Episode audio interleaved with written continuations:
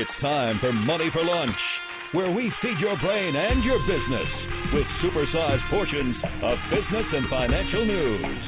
Now your host, Bert Martinez.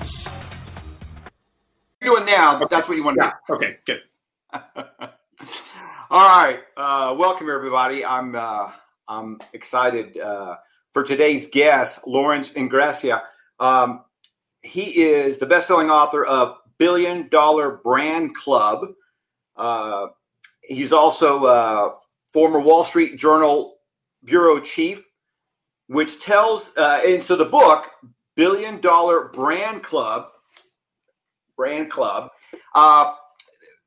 the fascinating overnight success stories of today's direct-to-consumer brands and subscription clubs. Companies like Warby Parker, Quip, Dollar Shave Club have changed the consumer landscape, and long-established brands like Gillette are struggling to catch up.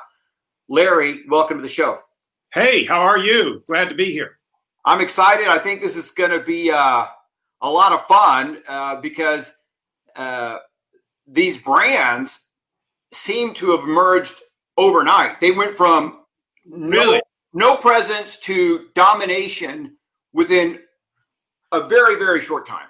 You know, kind of, if a lot of people are like me, they began seeing all sorts of brands they'd never heard of being advertised for, you know, a huge variety of products, you know, razor blades, mattresses, you know, bras, eyeglasses. And, you know, when I started seeing these as somebody who'd covered business for a long time, I thought, where are they coming from? Why now? What's happening here? And, you know, I realized that they actually had a lot of things in common, these products. You know, for a long time, you know, a lot of people found them expensive or a hassle to buy. Yes. And these companies, Dollar Shave Club, Casper and Tuft & Needle and Mattresses, ThirdLove Bras, Hubble Contact Lenses, Warby Parker, they all figured out that, you know, there's something that is a problem in the market, and we can fix it. And those are often the very best business ideas, where somebody is saying, hey, how can I fill a need? And another really interesting thing is, you know, they're all in their 20s or 30s. A lot of the founders knew very little about these industries, about these products they were making initially. They just knew that there were a lot of people probably out there like them who felt the same way, who were like frustrated over something. I mean, you know, kind of people were wondering, why does it cost as much as $700 to buy a pair of prescription glasses or, you know, for a razor blade? You know, kind of, they're awfully expensive. And I go into a store, they're often locked behind, you know, kind of a glass case. And I ask for the clerk to get them out for me, you know, and who hasn't gone to a mattress store and feel that their head is exploding? You know, you've got a salesman following you around, trying to get you to upsell you to the most expensive thing. You know, lie down on it for 30 seconds and you're going to know what it feels like when you get it home. You know, kind of for bras, I mean, you know, what woman wouldn't tell you that, you know, kind of, it's not the greatest experience. It's very hard to find something that fit. Right. And also is comfortable. These were problems that these entrepreneurs recognized that a lot of people had. And for the first time, it was possible to introduce a product very quickly and easily. The barriers to entry fell. You know, if you think about what it takes now to introduce a new brand versus what it used to take, I mean, right, it's a huge difference. I mean, you know, kind of 10 or 15 years ago, you wanted to introduce a new brand. First of all, you had to get shelf space on, you know, kind of a store. Well, good luck with that. You know, right, you're going to go to Walmart or, you know, a drugstore to try to get them to carry your razors. It's like, well, who are you? Why should I carry you? I got Gillette, you know, kind of in shit, you know, kind of you're, you know, superfluous. You're just an extra SKU for me on my shelf. And the other thing is that if you wanted to market the product, it's going to cost you a huge amount of money too. You know, you're going to need tens of millions of dollars to advertise on TV. So a couple things happened. Online commerce meant that you didn't have to go to a store, a retail store. You could sell directly to consumers. And the rise of the internet meant that you could advertise for much cheaper online using Google or Facebook and actually target your customers rather than spending millions of dollars. You could spend tens of thousands of dollars, sometimes even thousands of dollars to test it out and to get traction. And oh, by the way, Michael Dubin, the founder of Dollar Shave Club, started his company basically by launching a video that went viral. It was hilarious. It was 1 minute and 30 seconds, and it told everything about his company, and it cost him a few $1,000s to shoot. And you know how many views that has had to date? Not to date. Go ahead. 26.6 million. How many? 26.6 million views. In the first, kind of few weeks, it had several million views. Right. So all these things came together at once to lower the barrier of entry. And what's interesting to me is first of all, when I heard of Dollar Shave Club, and by the way, the way we heard about Dollar Shave Club is somebody sent the video to us and says, you got to get this guy on the show. So we ended up watching Michael on the show. And he talked about that. And he talked about, it's him and a couple of people that work for him. And that was probably one of the best videos for introducing a product. It was engaging. It's funny. This is the model. I've had marketing people tell me they've watched it dozens of times and can practically recite it. Right. It's so good. Yeah. And it's just one of those things that because of, as you mentioned, all the things that are available today where we could share that video and all this other stuff. And that's what happened. It was just crazy. And so, again, what's the word I'm looking for? I don't want to use the word luck because he put all this stuff together, but everything lined up. And yes, that video went viral, and all the website traffic. It was a dream come true. It's one of those one in a million kind of a thing. But back to what you were saying, razors is one of those things that are, as you said, are super expensive. At least the quality ones are super expensive. They're, behind the glass, and you have to get a special person to open it and all that other stuff. And it's just crazy. Not only are they super expensive, but, we're always running out and we don't know when that's going to happen, because we don't plan that far ahead as humans go. And then you use them till they're dull. And, yeah. You don't get rid of them until you get your first nick. Please. That's it. And so here's this concept where we're just going to send you a razor every month for a fairly ridiculous low price that Gillette charges. And, Gillette makes an awfully good product. Yes. But is it twice as good?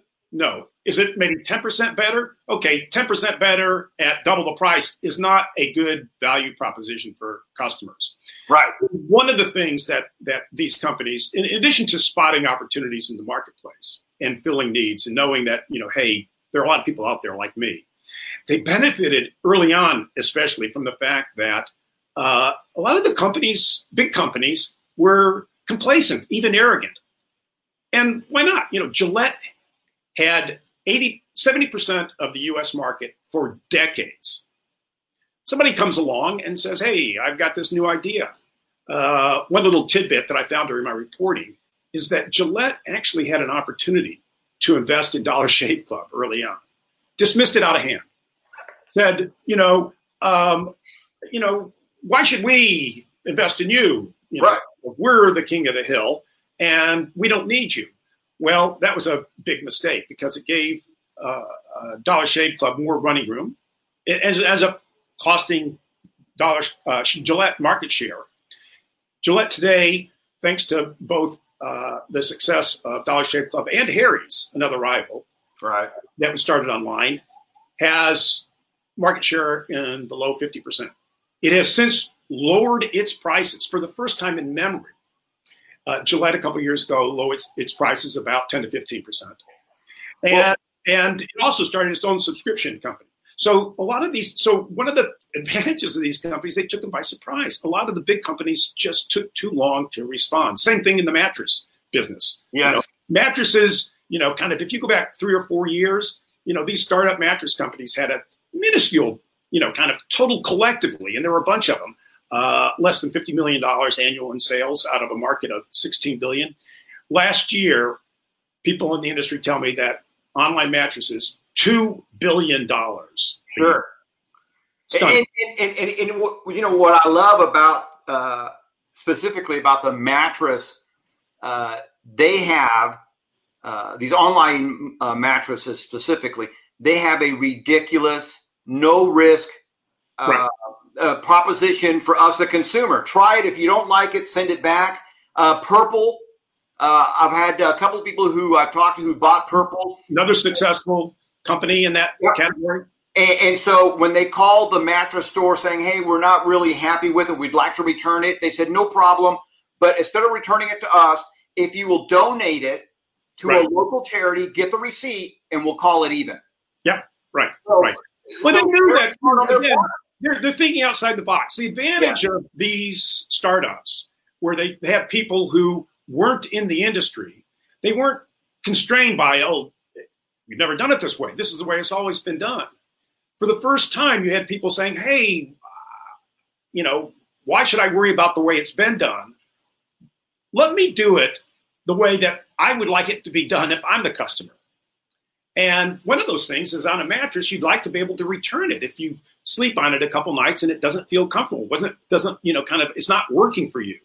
Well, you know, with the traditional way, with the mattress you bought in a store, you could return it. You'd have to pay a restocking fee, often, you know, kind of 10% of the price. So that's $200 or $300.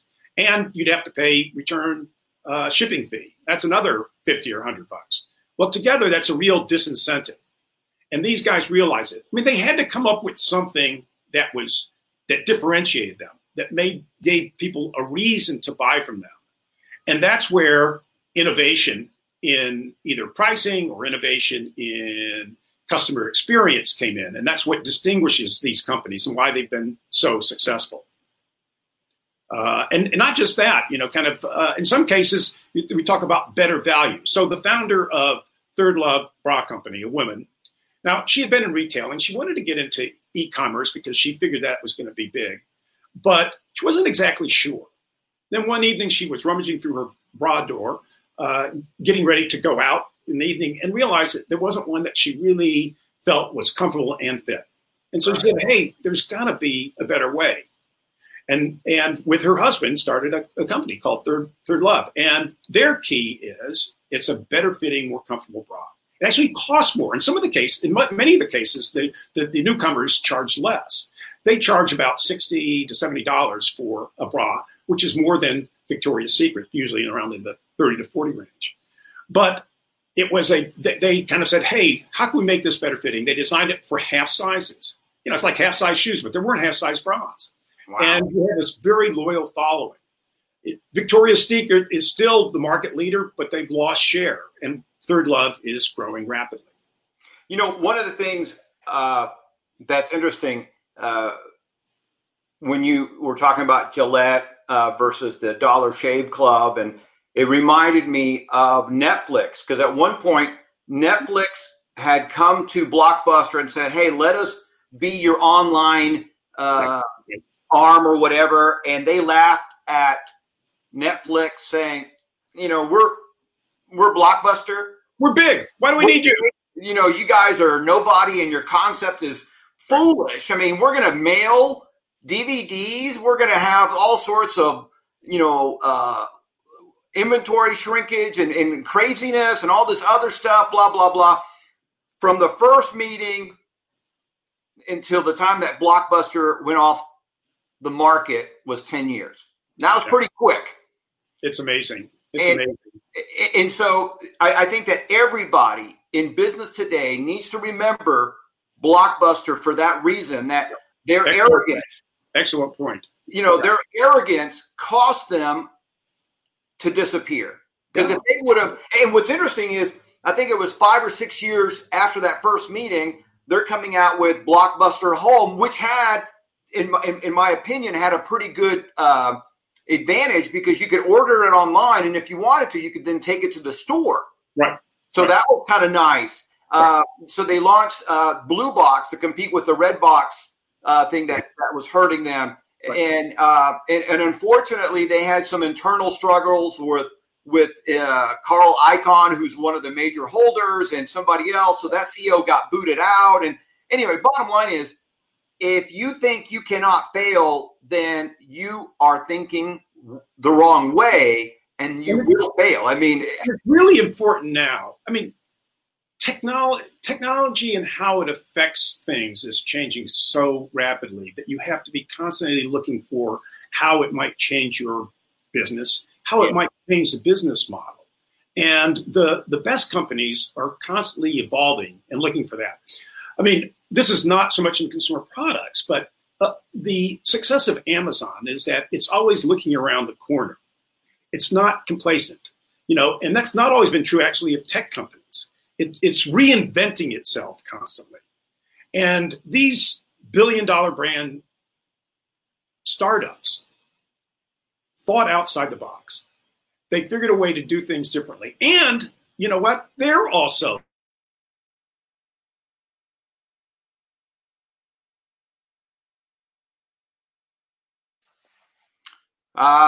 looking like we're having a little bit of a technical glitch there. Larry is communicating or connecting with us from a hotel room. Excuse me. And so we'll give him a couple of minutes here, see if we can re-engage that signal. But I do want to mention the book again while we're waiting for Larry to come back. So the book is Billion Dollar Brand Club, how Dollar Shave Club, Warby Parker, and other disruptors are remaking what we buy. And what I love about Larry's book is that he points out the obvious, that sometimes it wasn't that they created something from scratch. It's that they packaged it differently. Dollar Shave Club is a good example. You know, and so we've seen the same thing now in fashion, in retail fashion. We have a couple of places now that you can sign up for that subscription. And yeah, no problem. So Larry's back. Let's bring Larry back here. And so I was talking about, you know, the fact that that some of these brands did not reinvent anything. They just repackaged it. Again, Dollar Shave Club, and now we have fashion subscriptions where they'll send you a box every month with a bunch of new clothes. And for us guys, that's like a dream come true because we don't like shopping the way our females like to shop, and we're kind of dumb when it comes to fashion. So you can sign up for this subscription, and they take all the pressure off. So that's to me another brilliant innovation comes in a lot of flavors. You know, there's product innovation, but also there's innovation in experience. And that's really a huge important thing that a lot of these companies have done. They've made it a better experience. And we talked about mattresses already. You know, just the subscription service is actually a better experience. You're not going to, you know, kind of run out of blades because we're going to send them to you every month. And oh, by the way, you know, even before I get my monthly supply of Dollar Shave Club razors, they send me an email and say, do you want it? You know, kind of, we're getting ready to send it. So let's say you've been on vacation for a couple of weeks and not been shaving very much. You know, you can say, no, let's delay that one. Or they'll say, do you want us to throw in anything extra? You know, some shave cream, cologne, whatever. And so that, again, is improving the customer experience. So, you know, it's really critical to understand that, you know, kind of, it's not just the product. And in fact, you know, the quality of most products across the board have increased, especially since a lot of stuff is outsourced from Asia. And those manufacturers have become much more sophisticated in making good products. I like to say that the worst golf clubs you can buy today are probably better than the best golf clubs you could buy 10 or 15 years ago. That's how much technology improves. So when technology has narrowed, and you know, the founder of Warby Parker, Neil Blumenthal, talked a lot about that. He said, we want to make it as seamless and easy to buy eyeglasses online, to return them, to do whatever. Because you know what? The reality is, you know, a pair of eyeglasses that you can get from, you know, XYZ store versus us is, you know, kind of not, you know, kind of a big difference. It's the experience that matters. And getting that, you know, we were talking, you know, before I got cut off about retail. So, and companies being nimble, I mean, Warby Parker recognized, hey, you know, a lot of people still like to go into stores and buy their glasses retail. So we'll open stores too. Same thing, you know, Quip is available at Target. Right. The idea is we want to be where the customer is. Now, the reality is these companies could never have started if they tried to do that. As we talked, you know, at the beginning of our conversation, they couldn't have gotten shelf space at retailers. But they realize, hey, for us to keep growing and for us to reach some customers where they want to be and where they want to buy, well, sure, okay, we'll do that. So the smartest companies, you know, unlike sometimes some of the big companies, they say, we've got to be nimble. You know, kind of, we can't be stuck where we are now. Technology is going to be constantly changing, and we're going to constantly look for those changes in technology so that we can be there for the customer, and the customer will be happy with what we're doing. I want to mention something because I think it's worth mentioning or re-mentioning or emphasizing is the fact that you said not all of these startups or all these big all of these brands that we're talking about focused on price. Right. You know, Zappos to me is one of those people that was kind of the first to prove that direct to consumer experience.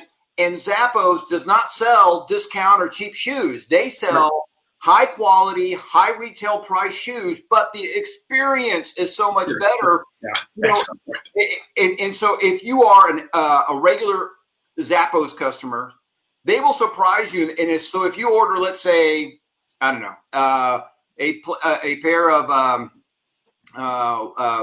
I'm trying to remember a pair of shoes that I got from them. What do you call it? You order some black dress shoes. They will send you that dress shoe in maybe a secondary color saying, hey, if you like this other color, keep it. We'll charge you. If you don't, send it back. There's no cost to you. And so it's a great way of helping the customer out, getting that extra sale. Surprising you in a pleasant way. Yes, absolutely. In a pleasant way. Because another thing, kind of when you talk about, you know, the differentiation, and that's an excellent point about different companies have different strategies. Yeah. So there's a company called eSalon that makes customized hair color. And they do this because they have a questionnaire where they ask you everything about your hair, your hair color, and what brands you've used. And since they've kind of gathered so many of these things, they'll know what color and how to mix a color very precisely for you. And they'll deliver that to you at home. Now, the price that they charge is $25. If you buy an off-the-shelf product, that's more expensive than an off-the-shelf product that will cost $10 in a drugstore or a supermarket. But those products, of course, have limited numbers of hair colors. It's like, you know, maybe it isn't exactly what I want. What they figured out was this is actually cheaper than, of course, going to a salon. So let's customize. Personalization is our differentiator. And that's what the important thing is. What is your differentiator? What are you, you know, sometimes it might be price. Sometimes it might be value. Sometimes it might be customization. Sometimes it might be customer experience, customer service. But there needs to be a purpose. You know, just a me too is not the best thing. And the good fortune of these companies that there was a lot of space left for them by big companies to look for a differentiating factor. That's right. And you know what? I want to bring this up, even though it's not necessarily under the same topic. The Uber and Lyft, who've kind of taken a huge segment of the taxi industry away. The taxi industry thinks they lost ground share because of an app, and they constantly fight this. And it's the experience. It's the experience. And so, interestingly enough, a year or so ago, I think it's been about a year now. I was in Vegas, and I wanted to see if the taxi cabs had changed their customer experience. Right. And they had not. It had gotten worse.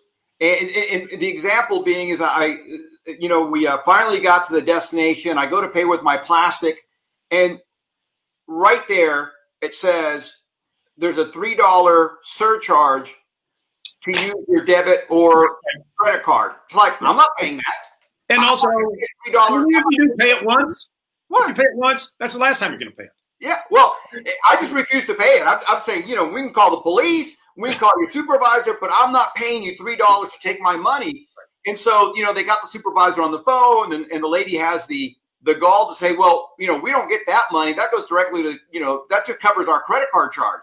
I said, ma'am, there's not a merchant out there that charges you $3 per transaction, especially when you're doing the kind of volume you're probably doing. You know, I'm not paying it. And so I ended up not paying it. Well, good for you. But right there is a great example of here's the taxi cab industry who refuses to give the customers a better experience. And that's why they constantly are losing. And no matter what they do, if they don't change, they'll eventually go out of business.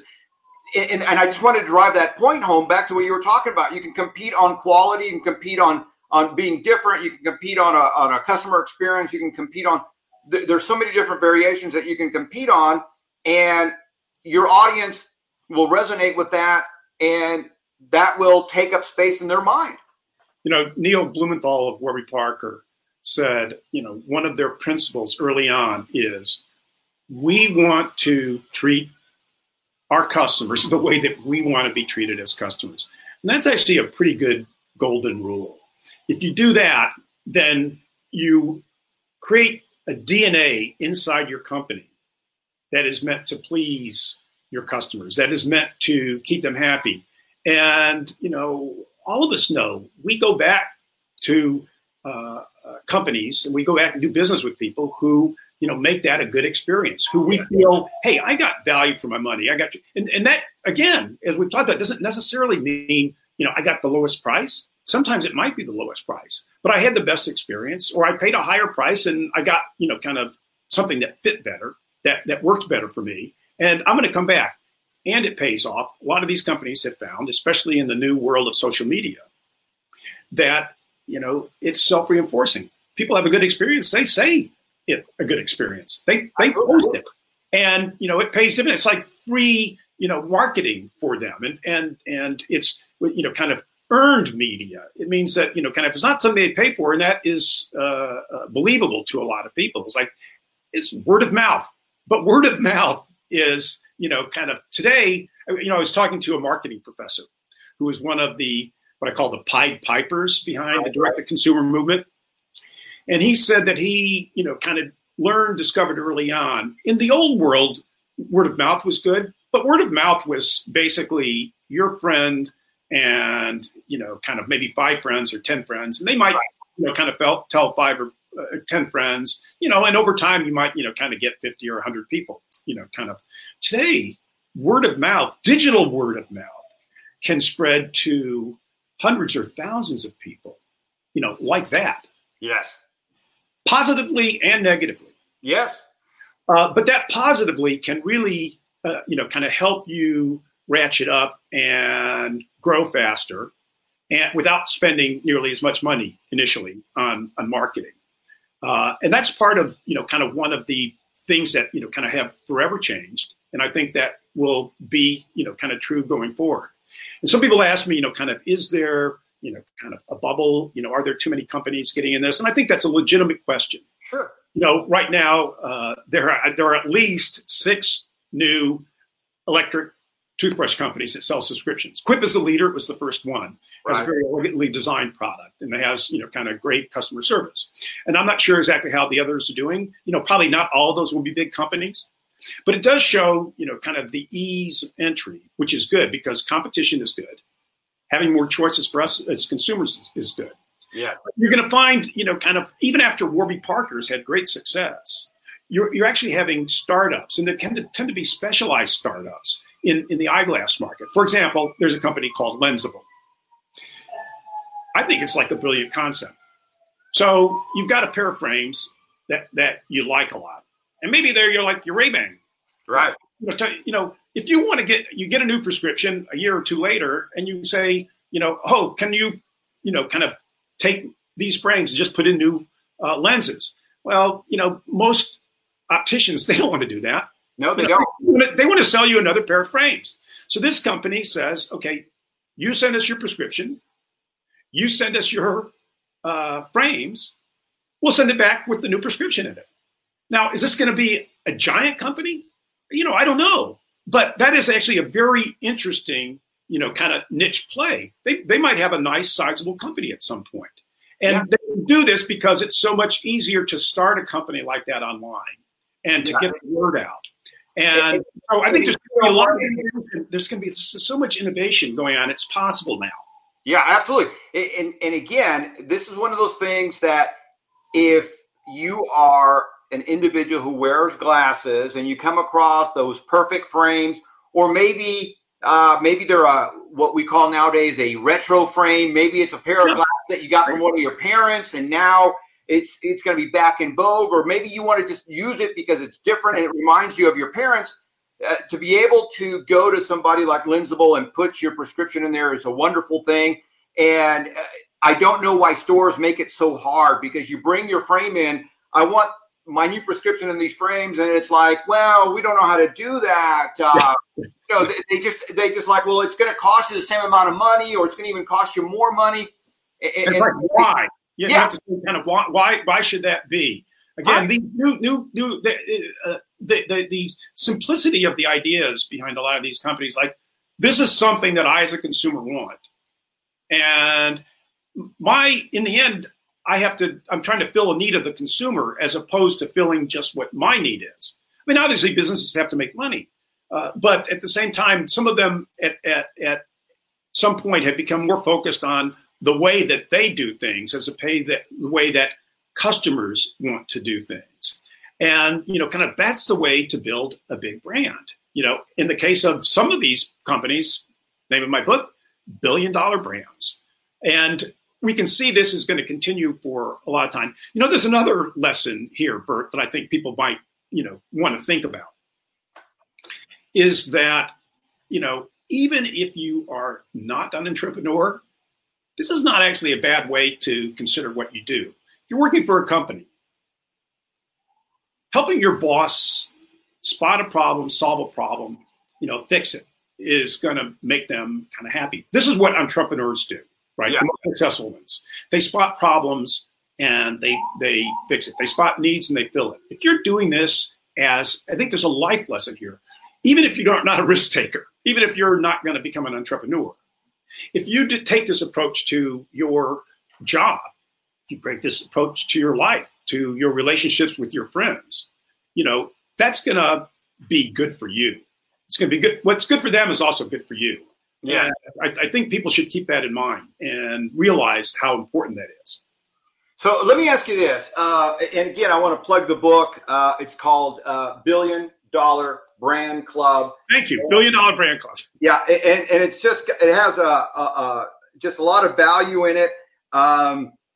My question to you is, if, let's say somebody is listening to us and they're going, hey, this sounds great. Where should somebody start? What would you tell a brick and mortar company to do to catch up? Well, some of them are trying to adopt some of the ideas of these companies. Okay. And I think, the first thing is to say, okay, you've been successful doing something the way that you've done it for a long time. You need to be constantly asking yourself, is this the best way to do it? Are there different ways to do it? Are there ways that customers would like you to be doing it? Listen to your customers. Find out what they want and try to deliver to them, because if you don't, a startup might do that. So I think that is critical. Go where your customers are. In the case of companies like Gillette, their customer traditionally was Walmart. There was the retailer. Yes, it was you and me, but kind of the people that they had to please most. In fact, when Gillette, it's interesting, and I kind of write about this in the book, in the chapter on how Dollar Shave Club grew so fast. So Gillette, kind of, first of all, dismissed Dollar Shave Club. Right. And the second is, okay, let's kind of, maybe we'll copy a little bit about, kind of how they do. We'll start a subscription. You can buy online. But what they did?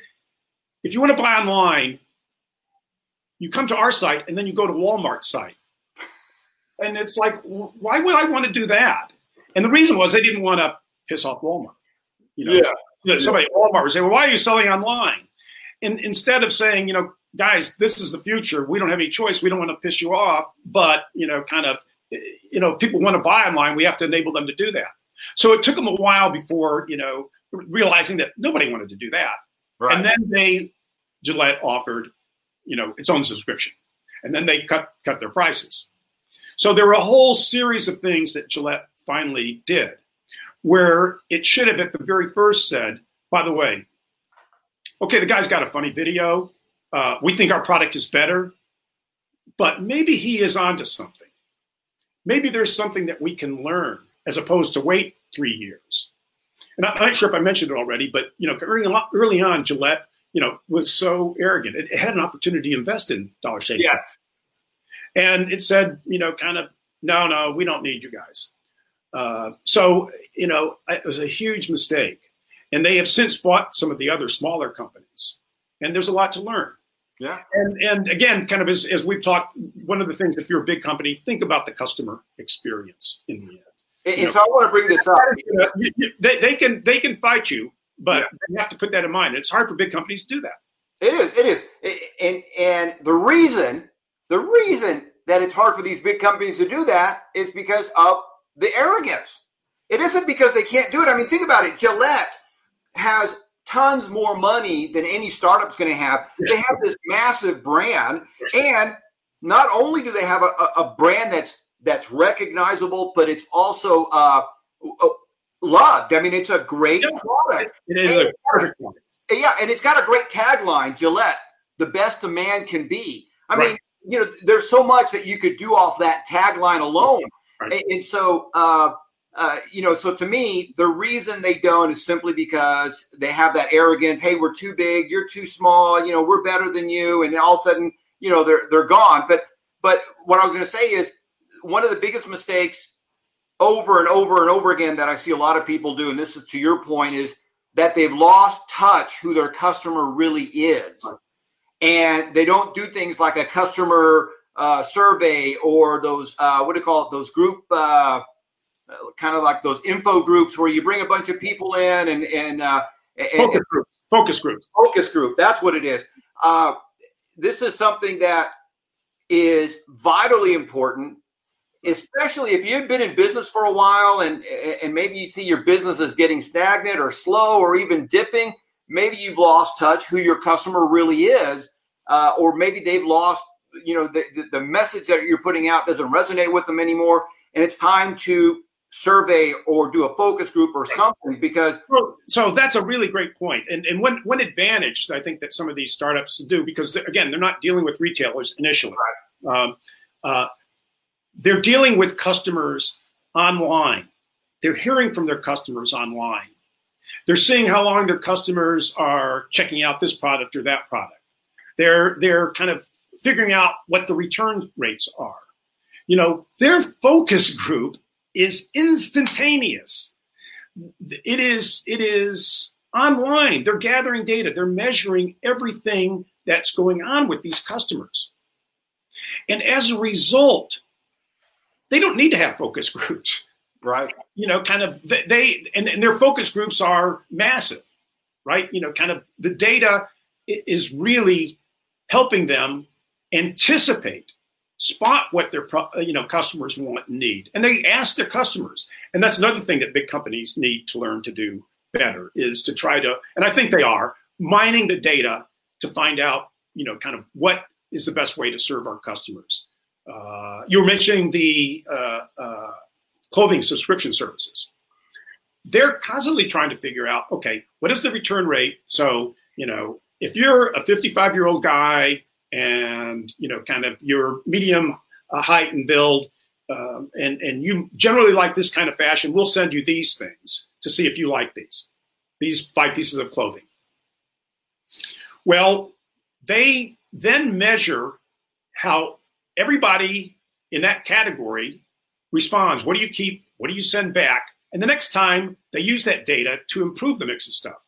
So, and that's good for them, good for you. So if you keep you know, 2 things out of 5 instead of 1 thing out of 5, you know, you're happy with that. And also that's good for their business. But they do it because they're gathering this data. They don't necessarily need focus groups. They have, you know, kind of internet focus groups, as it were. And I have a whole chapter in the book about how companies, online startups have, you know, made data central to their business strategy, central to improving the product, central to improving the service, central to just about everything that they do, you know, improving their website to make it easier for you to navigate. Yeah, absolutely. I'm glad you brought that up because, again, that's one of the great benefits about doing business today is that not only do you have just layers of data, but it doesn't take you weeks or months to get that data. You can get it on a daily basis if you wanted to. It's fresh every day. Hourly basis. Yeah. Back in the day, you know, when you and I were, you know, young men, you know, that customer data would literally take months, depending on what you're looking for, could even take a year because they would have to go through the old slow process and they deliver this data to you in this massive, you know, binder or binders. And by the time you got the data and started going through it, it's, you know, maybe all of it's outdated or 20% of it is outdated. And it wouldn't be as granular. Yeah. There's no way it could be as granular. Right? It's amazing, amazing. All right, so listen, we're out of time. The book, Billion Dollar Brand Club by Lawrence Ingrassia.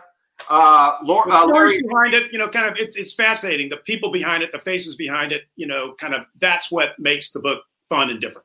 Absolutely. No, it's awesome because if you're an entrepreneur, you want to know how, you know, Shave Club or some of these other brands did what they did and all that other stuff. So it's inspirational. It's got a lot of, I think, great strategies and how-tos. The book's available on Amazon or wherever you like to buy it. I'm going to put a link in the show notes as well. Larry, it's been a pleasure. Looking forward to catching up with you soon. Bert, thank you again. I really appreciate it. You bet. Bye. Tune in Monday through Friday here on Money for Lunch. And check out our website at moneyforlunch.com.